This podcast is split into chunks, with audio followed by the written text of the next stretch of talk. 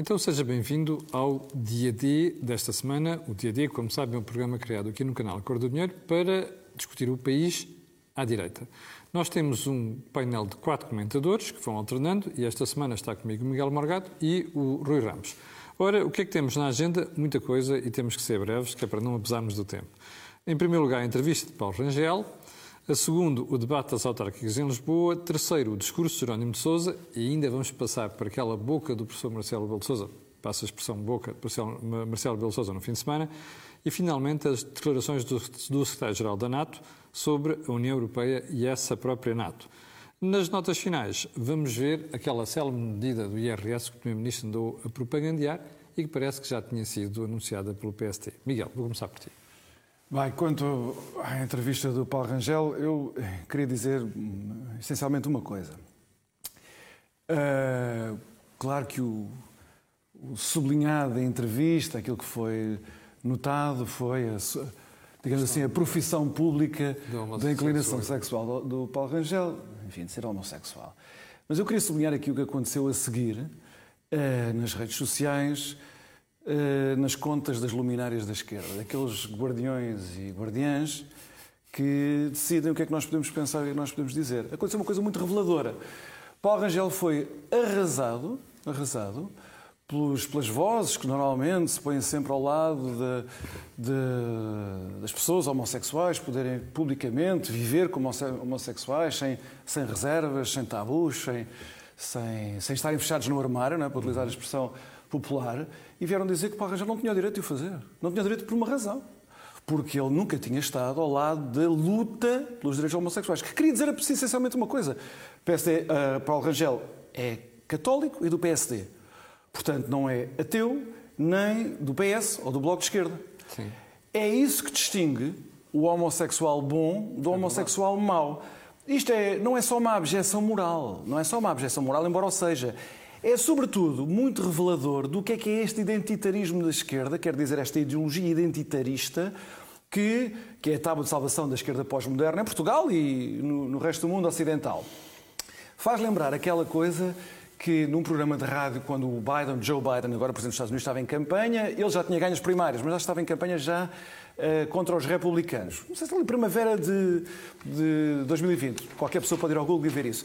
E então ele vai a um programa de rádio que é um programa de rádio de um negro americano. Não sei se era rapper, não, não sei se é cantor, mas era, tem aquele programa que é o Charles Maine. Uh, e então, o programa está a terminar, um tom muito amigável, mas em que o Charles Maine diz-lhe: se calhar, Joe, se calhar tens cá voltar, porque ainda há aqui muitas coisas para decidir. E o Joe Biden responde assim: Bem, se tu ainda hesitas entre mim e o Trump, então tu não és negro. Não é isso, Vocês, todas, todas as pessoas podem concordar. Então não és negro. Ele está a dizer, um branco, Joe Biden, um branco, está a dizer a um negro que ele não é negro por estar hesitante entre o Trump e o Biden.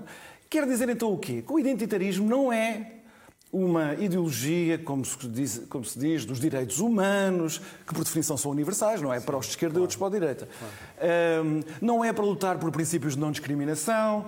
É um projeto de poder que quer dividir a sociedade manicaisticamente Sim, em bons e maus. E os bons são ou homossexuais ou negros que pensam como a esquerda quer que eles pensem. Sim. Os negros e homossexuais que não pensem como eles querem, como a esquerda quer que eles pensem. Então são homossexuais ou negros maus. Isto é a verdade efetiva do identitarismo dos nossos tempos. Rui, entrevista da Rangel. Há algo a adicionar às considerações que agora fez o Miguel Morgado, que é a razão pela qual o Paulo Rangel resolveu falar de algo, como ele diz, não era um segredo, mas também não era notícia. Sim. Ele está a preparar. A entrevista serviu de, de não, trampolim ele, para outra coisa. Ele, ele falou disso porque havia uma campanha negra, é verdade. como ele, para usar a expressão Mesmo dele, dentro do PST? Uh, ah, contra ele usando aquel, a, a sua vida pessoal a, a vários níveis. Uhum. Uh, é por isso que ele tem de falar, ele sente necessidade de falar. Aliás, num programa, num programa de televisão que é intimista ou que se propõe Sim. abordar a vida, o, o lado pessoal de, de, de personalidades uh, públicas, mas é essa a razão pela qual ele fala disso, isto é, não, ele não veio reclamar uma identidade uh, que não. Uh, uma, uma determinado tipo de identidade sexual, isto é, passar a identificar-se daquela maneira, não foi disso, ele veio apenas matar um assunto, dizendo sim e não é problema. Uhum. E quando ele, e eu acho que esse também é um lado importante da intervenção dele. O ele referir que não é um problema, ao contrário também do que a esquerda finge uh, constantemente. Ele diz não é um problema, ele, aliás, até disse não é um problema agora e já não seria um problema nos anos 80 e já não seria um problema nos, uh, um problema nos anos 90. E a esquerda, esta esquerda militante que faz disso uh, razão de ativismo e de luta contra o sistema, não é capaz de reconhecer isso, porque isso seria reconhecer a verdadeira razão desse tipo de ativismo, que é criar constantemente problemas artificiais, isto é, obrigar as pessoas a dividirem-se, a, escolherem este campo e aquele. Ele, portanto, ele colocou aquilo como uma coisa uh, que faz parte de uma história pessoal, uma história pessoal que uh, ele descreveu, acidentada, difícil, em determinados uh, momentos, mas que agora é algo que ele aceita naturalmente, que ele aceita como parte da sua vida e que não está. E esse é que é o ponto importante. Ele não está a politizar essa parte. Mas achas que a entrevista não serviu para mais do que isso? Não serviu para Paulo Rangel passar uma imagem diferente ao país, até por causa das ambições que ele tem de concorrer à liderança do PST? Ele já tinha sido designado como, antes mesmo de se uh, projetar, ou, porque ele ainda não, ainda não uh, Uh, declarou qualquer candidatura ou qualquer intenção de se candidatar, não excluiu, disse que não excluía, aliás, não excluía nada, mas ele já o tinha sido pelos seus uh, adversários. Uh, e, portanto, digamos que eles o obrigaram a enfrentar publicamente Sim. coisas que eles estavam a usar contra, contra ele. Quer dizer, eu, eu, a, a, ideia de que a entrevista teria sido eh, prevista ou feita para lançar uma, eh, para lançar uma candidatura, não, não para, eu, eu acho que foi mais para matar uma questão. Uhum. E eu, eu acho que ele a matou muito bem. Uh, Miguel, deixa-me só insistir neste ponto. Também achas que foi só uma questão pessoal? Ou o Paulo Rangel está. Isto fez parte de uma campanha também para lançar a sua candidatura? Uh, talvez uh, seja o inverso, quer dizer por se ter começado a falar de Paulo Rangel, e eu sendo militante do PSD também estou a par dessas conversas, não é? Isso é natural, dado o desastre que tem sido a liderança atual, é natural que as pessoas também procurem depois, os militantes, as pessoas do PSD procurem outras possibilidades para as eleições de janeiro de 2022. Talvez tenha sido ao contrário, quer dizer, à medida que o nome do Paulo Rangel começou a ser cada vez mais mencionado, enfim, nos corredores, digamos assim, se é que dá corredores do PSD, a tal campanha para anular essas possíveis veleidades acentuou-se. E, portanto, também não é coincidência ter aparecido aqueles vídeos do Paulo, Sim. Rangel, eh, naquele momento. Portanto, os adversários do Paulo Rangel acharam que aquilo era um bom instrumento para liquidar as ambições pós-eleições autárquicas que o Paulo Rangel, porventura, pudesse ter. Eu recordo que o Paulo Rangel já teve, enfim, algumas dessas ambições em 2017, ele e Luís Montenegro, e depois nem o Luís Montenegro nem o Paulo Rangel foram a jogo. Portanto, até, até haver uma candidatura oficial ainda falta muito tempo, e eu também prefiro falar sobre isso só a seguir às autárquicas. Pode ter sido ao contrário. Acho que, já agora, dar uma nota às pessoas que não são do PSD sobre estas questões da, da homossexualidade do Paulo Rangel ou de outros essa campanha negra contra o Paulo Rangel dentro das fileiras do PSD foi totalmente contraproducente, porque Sim, claro. as pessoas perceberam de onde é que aqueles vídeos vinham, de onde é que aquela campanha vinha, e todas as pessoas se solidarizaram imediatamente com o Paulo Rangel, porque no, no, no PSD, claro. ao contrário do que rezam essas lendas da extrema-esquerda, no PSD em que eu milito, toda a gente sabe que eu muitas vezes não estou de acordo com o meu partido, a questão da homossexualidade dos seus militantes ou dos seus líderes Nunca foi questão nenhuma. Não vale a pena estar arranjar Há muito tempo não é. Há muito tempo não é. Há muito tempo não é. Vocês escolheram também o debate das autárquicas em Lisboa. Porquê? Uh, bem, em primeiro lugar, porque está ali muita coisa em jogo nestas eleições autárquicas e foi o primeiro debate. O primeiro debate ali de uma série, não sei, de quatro ou cinco debates que vão ter lugar. É verdade que espera-se agora pelo frente a frente entre Fernando Medina e Carlos Moedas, na medida em que aquele debate com sete interlocutores há sempre ali muita confusão e acabou o debate ser dominado pelo namoro, que agora já é evidente para toda a gente, entre o PCP e o, e, o, e o Fernando Medina. Portanto, já ninguém tem dúvidas que haverá uma coligação, formal, informal, eh, não interessa, entre Fernando Medina, PCP, se calhar o Bloco de Esquerda também se vai querer meter, enfim, mas do, do Fernando Medina com, com a extrema-esquerda. Só uma última nota sobre o debate, porque acho que vale a pena depois falar sobre o frente a frente quando esse teve lugar com uhum. Carlos Mendes com o Fernando Medina. Eu acho que ficou patente no debate que uh, as candidaturas do Chega e do Iniciativa Liberal são, enfim, com todo o respeito para os candidatos, são um logro. Os candidatos não estão à altura daquilo que está em jogo, que é a possibilidade de derrotar um, um, uma sede muito importante do poder socialista no país, uh, pegando, fragmentando o eleitorado que Carlos Moedas evidentemente precisava ter mais coisa para ter... pode prejudicar Carlos Moedas? As candidaturas do Instituto Liberal do Chega no terreno, eh, elas objetivamente eh, prejudicam. Vamos ver se a candidatura do Carlos Moedas tem a capacidade de até dia 26 de apelar aos eleitorados do Iniciativa Liberal, do Chega, ou de outros, ou de pessoas que não estão propriamente alinhadas, mas que se sentem mais confusas com esta fragmentação, uh, apelar diretamente e cativar essas pessoas. Rui, namoro declarado entre João Ferreira e Fernando Medina. Sim, o debate foi interessante porque creio que se percebeu o que é que, uh, como é que os uh, vários uh, candidatos à Câmara Municipal de Lisboa se distribuem em relação ao poder socialista, que é aquilo que está em causa nestas eleições. Há, há dois, o PCP e o Bloco de Esquerda, que estão, eu diria, a negociar a negociar ou a preparar uh, uma negociação com um evento, com, com uh, Fernando Medina.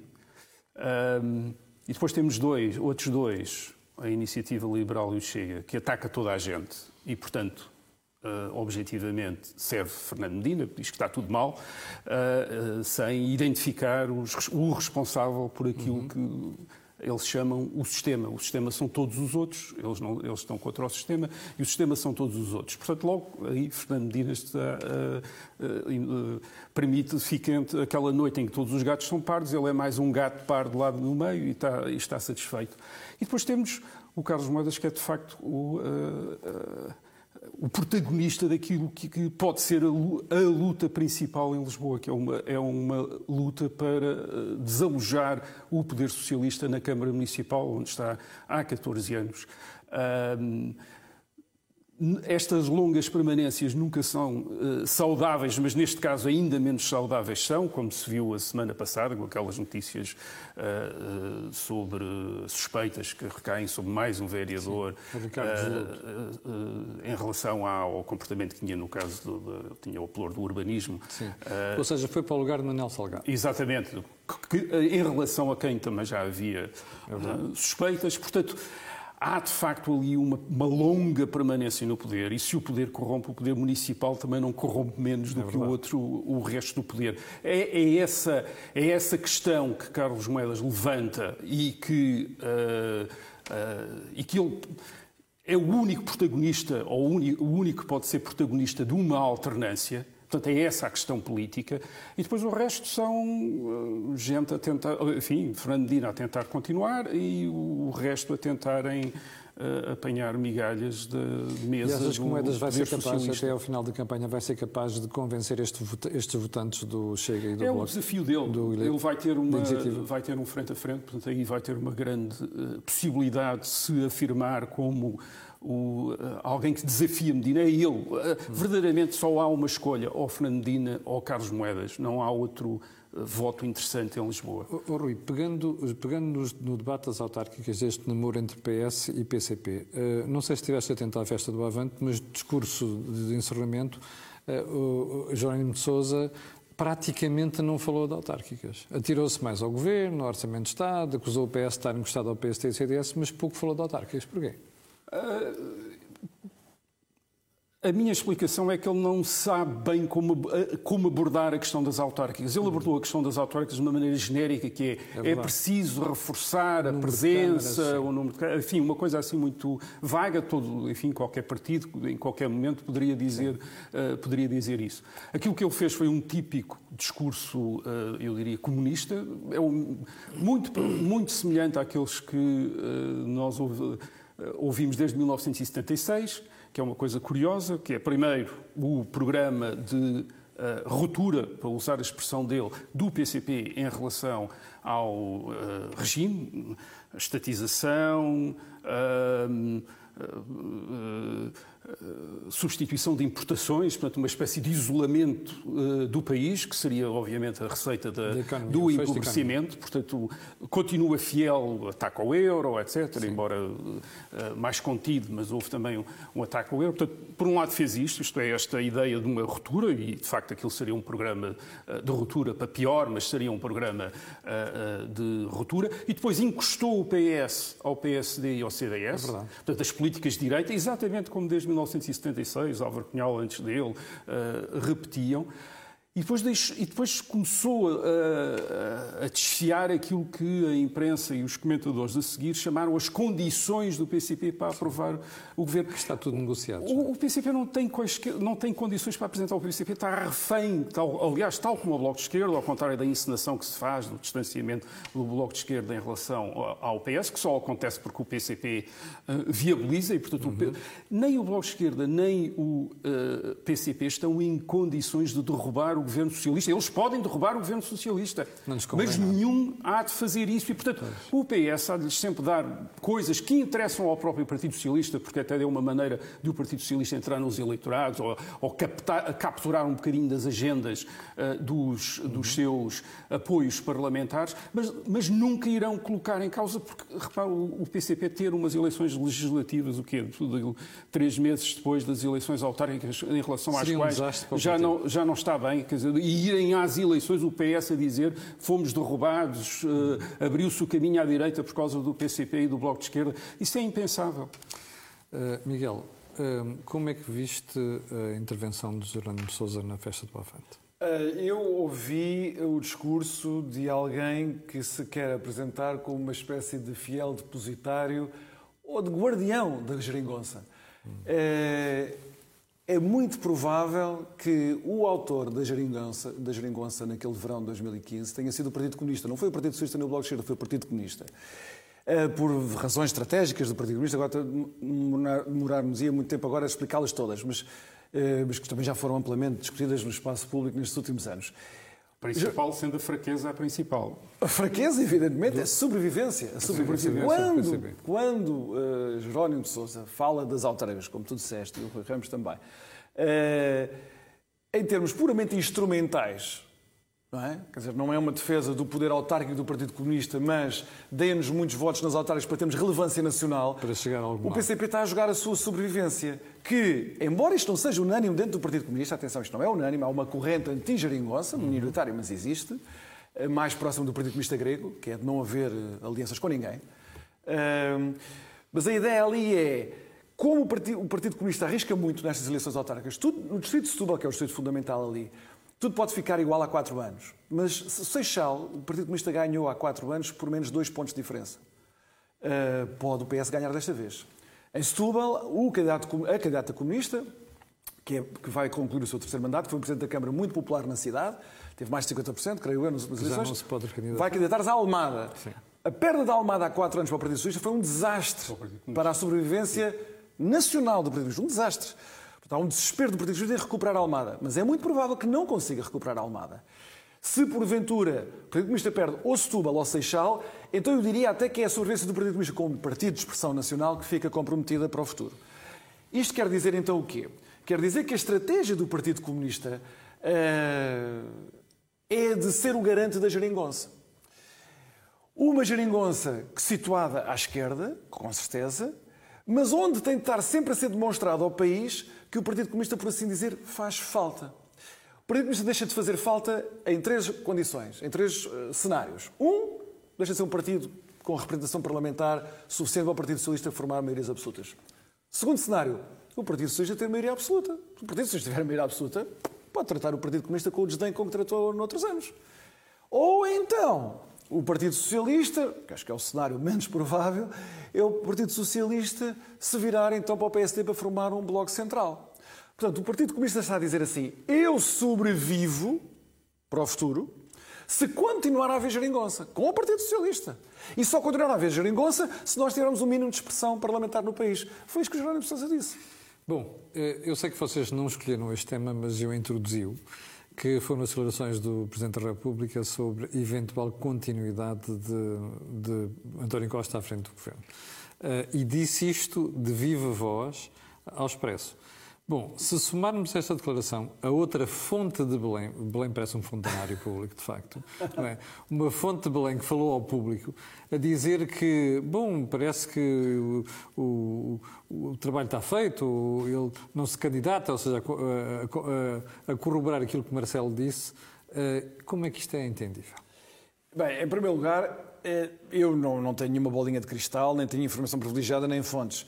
Mas eu diria que António Costa está decidido a recandidatar-se em 2023, se houver eleições em 2023. Tu tens opinião exatamente contrária tenho, de Marcelo? Tenho. Uh, claro que o Presidente da República conhece muito melhor o que está a passar no Governo e até na cabeça de António Costa, com quem eu não falo, e ele fala com ele pelo menos uma vez por semana, e presumo que mais. Uh, por isso ele tem mais informação do que eu. Apesar de tudo, eu atribuiria àquelas declarações uma intenção política ulterior que é desencadear uma luta dentro do Partido Socialista. Ou então, para ser mais benevolente, para ser mais benevolente, enfim, não deixarem sempre a dizer que eu sou critico excessivamente o Presidente da República, para aliciar a corrida no PSD, eh, que vai ter eleições, como eu disse há pouco, em janeiro de 2022. Pode ser as duas coisas, precisamente. Pode ser as duas coisas, mas enfim, há uma mais construtiva e outra menos construtiva. Eu diria que a mais construtiva é uh, Marcelo a dizer aos putativos candidatos eh, já falámos aqui de um, o Paulo Rangel, um putativo candidato, eh, para janeiro de 2022. Não se atemorizem, é possível ganhar eleições de 2023 porque António Costa vai embora.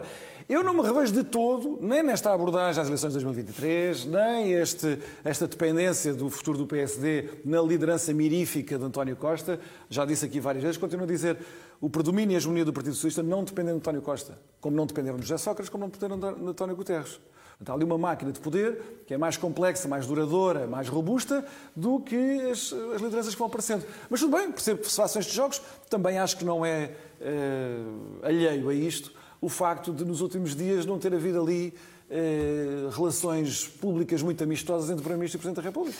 Rui, estás de acordo com o Miguel em relação a esta questão do, da recandidatura?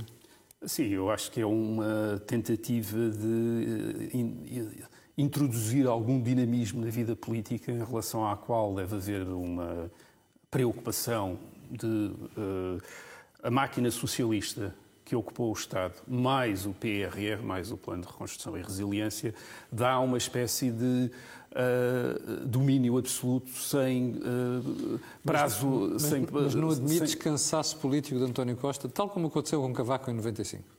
Se ele tiver, eu acho que se ele tivesse algum cansaço, este, este PRR é uma dose de vitaminas fantástica. Aliás, Jerónimo, Jerónimo de Sousa também fez referência a isso, disse cheira a dinheiro Sim, fresco, é disse é ele, quer dizer, cheira a toda a gente. Dizer, e, e eu creio que alguém sangrar sem saúde, isto é, sair quando há dinheiro no Estado, acho que Quer dizer, não é seria. Mas o Miguel dizia há bocado que a, a hegemonia do PS não depende de António Costa, é uma questão estrutural. É mesmo assim, o António Costa é, é aquele que mais abrangência colhe dentro do PS. Por exemplo, imagina Pedro Nuno Santos à frente do Partido Socialista. Tenho as maiores dúvidas que o eleitorado moderado fosse Pois, eu, eu aí acho, apesar de tudo, acho que o, as, as, as, pessoas fazem diferença, isto é, os protagonistas à frente uh, do, da máquina socialista, porque Sim. é uma máquina com, composta de... Uh, de gente com muitas ambições. Eh, aliás, por isso mesmo é que duvido que António Costa se vá embora. Não seria fácil de eh, substituir neste sentido sem entrar, sem entrar numa, Sim, num luta... conflito Sim. que poderia Mas, correr mal. Também não era. O Cavaco também não era. Não é?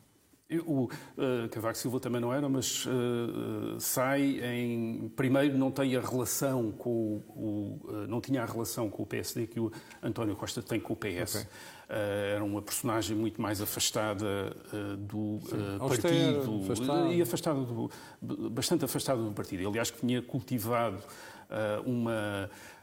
Uma, uma posição de, enfim, de supremacia, de uh, um certo isolamento em relação ao. Uh, que não é o caso António que não é o, o António Costa é um homem da máquina partidária, que é uma coisa, uhum. é uma relação, é uma relação diferente. Uh, a relação que depois também o, o, o, PSD também não é o, o, Partido Socialista, não é igual ao Partido Socialista, ao contrário do que dizem aqueles que são contra o, sistema, tentando com, confundir tudo. Portanto, não me parece. Agora, mas mesmo com todas estas diferenças Penso que a saída de Cavaco Silva em uh, 1994-95, aquela história do tabu Sim. e depois a saída dele, terá servido de lição uh, para muita gente sobre o que é que acontece quando o líder se vai embora. E, portanto, pois. creio que isso também poderá ter servido de. estará presente na cabeça de António Costa, de. Uh, aliás, também a, a, saída do Durão Barroso, etc. Uhum. Enfim, há, há, uma série de saídas que não acabaram bem é e penso que António Costa sabe isso muito bem e aqueles que estão à volta de António Costa também sabem isso muito bem e sabem que uma saída de, de, de António Costa comprometeria, isto é, do, do, ponto de vista agora de António Costa, comprometeria todas as suas perspectivas em termos de política nacional. Miguel, último ponto, antes de ir às notas finais, tu escolheste uma intervenção do secretário-geral da NATO sobre aquilo que os países gastam em porcentagem do seu PIB. Não foi as, as declarações dele foram no sentido, foi um aviso. O Jens, Jens eh, Stoltenberg, que é o secretário-geral da NATO, fez umas declarações, ele normalmente é sempre muito contido, fez umas declarações de aviso à União Europeia que está a ver crescer, junto, sobretudo na Alemanha e em França, nesta ideia da autonomia estratégica. O que quer dizer, o que é quer dizer autonomia estratégica? Isto abrange muitas áreas, mas no domínio do militar e da defesa, agravado agora para a questão do Afeganistão, eh, há cada vez mais vozes nas lideranças europeias, não necessariamente nos povos, mas nas lideranças europeias, a dizer nós precisamos de ter aqui força militar autónoma, que é o mesmo dizer independente da NATO. Nós já não podemos continuar dependentes da NATO. Aliás, o nosso ministro João Cravinho tem feito declarações bem esticadinhas nesse sentido. É assim, devemos caminhar o mais possível para isso. Mas uma certa lógica, porque nós não podemos confiar na NATO neste momento. Uh, bem, eu não diria que nós, eu diria que nós não, essa, ou melhor, eu não diria que nós nesta fase não podemos confiar na NATO. E, sobretudo, não é Portugal, mas os países que estão na fronteira, os países da União Europeia que estão na fronteira com a Rússia, os países bálticos, a Polónia, mesmo a República Checa uh, e por aí adiante, a Eslováquia, são países que dizem nós só confiamos na NATO por enquanto. Pois, mas Até o ver. problema é que a NATO, o, o, pilar fundamental é os Estados Unidos. Nós vimos o que eles fizeram no Afeganistão. Pronto, mas então vamos ver o que é que pode ser o futuro da, da, da autonomia estratégica da Europa, que vai além desta retórica que, em que a Europa normalmente é abundante. Já agora eu peço para pôr o gráfico Sim. no ar, que é um gráfico muito simples de interpretar, que tem o conjunto dos países que formam a NATO e estas linhas, estas linhas verdes definem os limites que, desde a Cimeira de Gales de 2014, Sim. Eh, os Estados Unidos, enfim, a NATO, fez como recomendações mínimas para as despesas dos países que 2% do PIB. Todos os países têm que gastar no mínimo 2% do PIB. Quer dizer que os países europeus não estavam a gastar nada disso, há anos que não estavam a gastar nada disso, e que, para não haver aldrabices, para não haver aldrabices, que os países europeus gostavam muito de aldrabar, e continuam a aldrabar essas contas, que 20% dessa despesa fosse em equipamento militar, que é para não ir tudo em pessoal, em clientelas e tudo mais. Eu assinalei ali a preto, aquela setinha a preto, aquela bolinha, onde está Portugal? Quer dizer, os países só cumprem os mínimos da NATO se estiverem no quadrante deste gráfico superior direito. Portugal, como não é surpresa, está no quadrante inferior esquerdo. É dos quatro ou cinco incumpridores absolutos. Isto quer dizer que a Europa tem muita retórica, mas deu-lhe muito jeito ao longo dos últimos 50 anos gastar muito pouco dinheiro em despesas militares. E, e o eleitorado. E ter o paraquedas, digamos claro, assim. E o eleitorado, e o eleitorado de, europeu estará mesmo disposto a duplicar, triplicar em cada um dos países as despesas militares. Veremos, logo veremos. Mas eu só queria dizer mais um ponto sobre isto. Eu corroboro os avisos do, do secretário-geral da NATO, que já agora não é americano, é dinamarquês. É verdade. É, Porquê é que eu corroboro? Porque, às tantas, o problema europeu nesta questão da segurança e defesa não é uma questão de recursos. Eh, é uma questão, de, é uma questão política. E que posso traduzir de uma maneira sintética desta maneira. A Europa foi, nos últimos 50 anos, quis ser, nos últimos 50 anos, um farol de um regime pós-soberano, pós-nacional, pós-política de poder que, portanto, podia dispensar a política antiga, que envolvia forças militares, invasões, defesa, espionagem, por aí adiante. E porquê? Porque tinha a cobertura dos Estados Unidos. Foi um luxo. Agora já não um é luxo. Assim. Agora não sabemos se. Continuamos a ter proteção dos Estados Unidos, vamos ver até que ponto é que ela é fiável. O que eu estou a dizer é que no momento em que a União Europeia mais desenvolveu a sua cultura interna, de ser uma comunidade política apenas da tolerância, dos direitos humanos, da economia social de mercado, dispensando qualquer relação com o poder puro e duro das relações internacionais, é agora que quer regressar a esse paradigma que conscientemente rejeitou durante 50 anos e mais, e para o qual educou os seus eleitorados. É que todos os governos da União Europeia, sem exceção, educaram os seus eleitorados de que as potências da guerra são os Estados Unidos, a China, a Rússia. Nós, europeus, não temos nada a ver com isso. Nós estamos num patamar mais adiante da evolução da humanidade. Deixámos isso para trás. Agora a União Europeia diz-nos que, depois de consumado este trabalho de gerações, em que os eleitorados europeus claramente não têm disponibilidade para arriscar vidas militares no terreno, é verdade que havia alguma disponibilidade dessa na Inglaterra e um pouco em França, mas nós vemos que o líder das questões europeias, que é a Alemanha, e vemos que tipo de preferências tem esse eleitorado, ainda mais se houver agora uma coligação entre o SPD e os Verdes, ainda haverá mais aversão a que a Alemanha seja um, um, uma potência que seja capaz de projetar poder militar fora das suas fronteiras. Tudo isto é imensamente contraditório. O problema não é só ser contraditório, é que nestas contradições arrisca-se muita coisa. E, e arrisca-se a incentivar as forças na América que querem descolar da Europa. Rui, mesmo ponto. Mesmo... NATO e a aposta da União Europeia na uh, defesa militar. Primeiro, uh, primeiro ponto.